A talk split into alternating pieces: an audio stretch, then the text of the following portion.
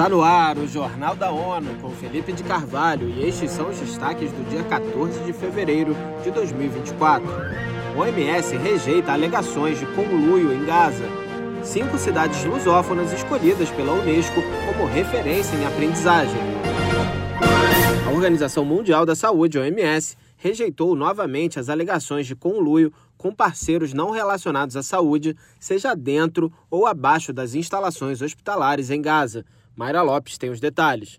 Nesta quarta-feira, a gerente de incidentes da OMS para o conflito no território palestino ocupado, Teresa Zacaria, reforçou que definitivamente não há qualquer associação da Agência de Saúde da ONU com outras entidades no setor de saúde ou no Ministério de Saúde local. Em coletiva de imprensa em Genebra, ela acrescentou que a OMS não pode verificar tudo o que acontece nos hospitais de Gaza e que o trabalho da entidade em hospitais é na prestação de serviços aos pacientes. Teresa Zacaria ainda lembrou que os locais servem de abrigo para milhares que fogem da violência. O diretor-geral da OMS, Tedros Ghebreyesus, já havia refutado as acusações em janeiro. Da ONU News, em Nova York, Mayra Lopes. Os médicos da ONU expressaram temores de um desastre humanitário de proporções inimagináveis caso uma incursão em larga escala das forças militares israelenses ocorra em Rafah, no sul de Gaza.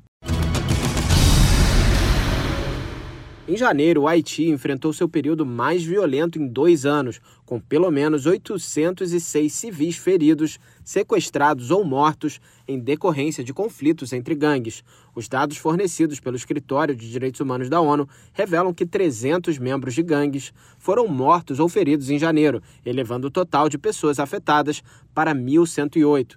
Este número representa um aumento significativo em comparação com janeiro de 2023, triplicando os registros do ano anterior. O chefe dos direitos humanos, Volker Turk, enfatiza a urgência do envio imediato da missão multinacional de apoio à segurança no Haiti para auxiliar a Polícia Nacional e garantir a segurança da população haitiana.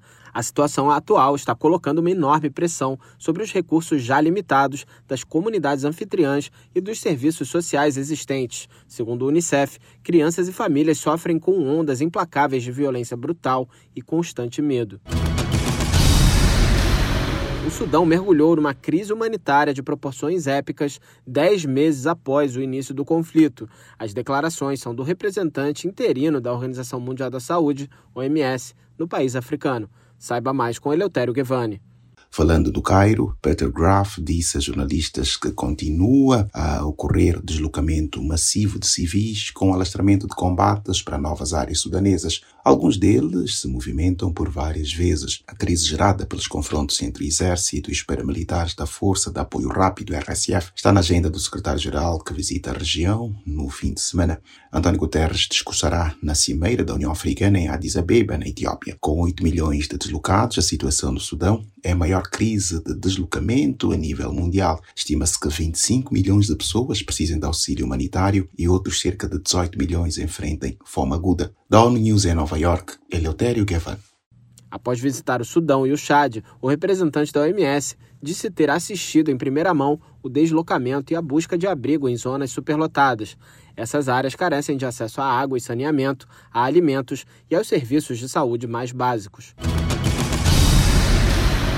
O Fundo das Nações Unidas para Educação, Ciência e Cultura, Unesco, anunciou nesta quarta-feira a inclusão de 64 cidades de 35 países na rede global de cidades de aprendizagem. Na lista constam cinco cidades de países lusófonos, que são Curitiba, Leme e Recife, no Brasil, Fundão, em Portugal e São Felipe, em Cabo Verde. O título é um reconhecimento pelos esforços em tornar a aprendizagem ao longo da vida uma realidade para todos. As novas cidades de aprendizagem foram adicionadas à rede por recomendação de um júri especializado. Os pré-requisitos fundamentais são um forte compromisso com a aprendizagem duradoura por parte da administração municipal e um histórico de boas práticas e iniciativas políticas.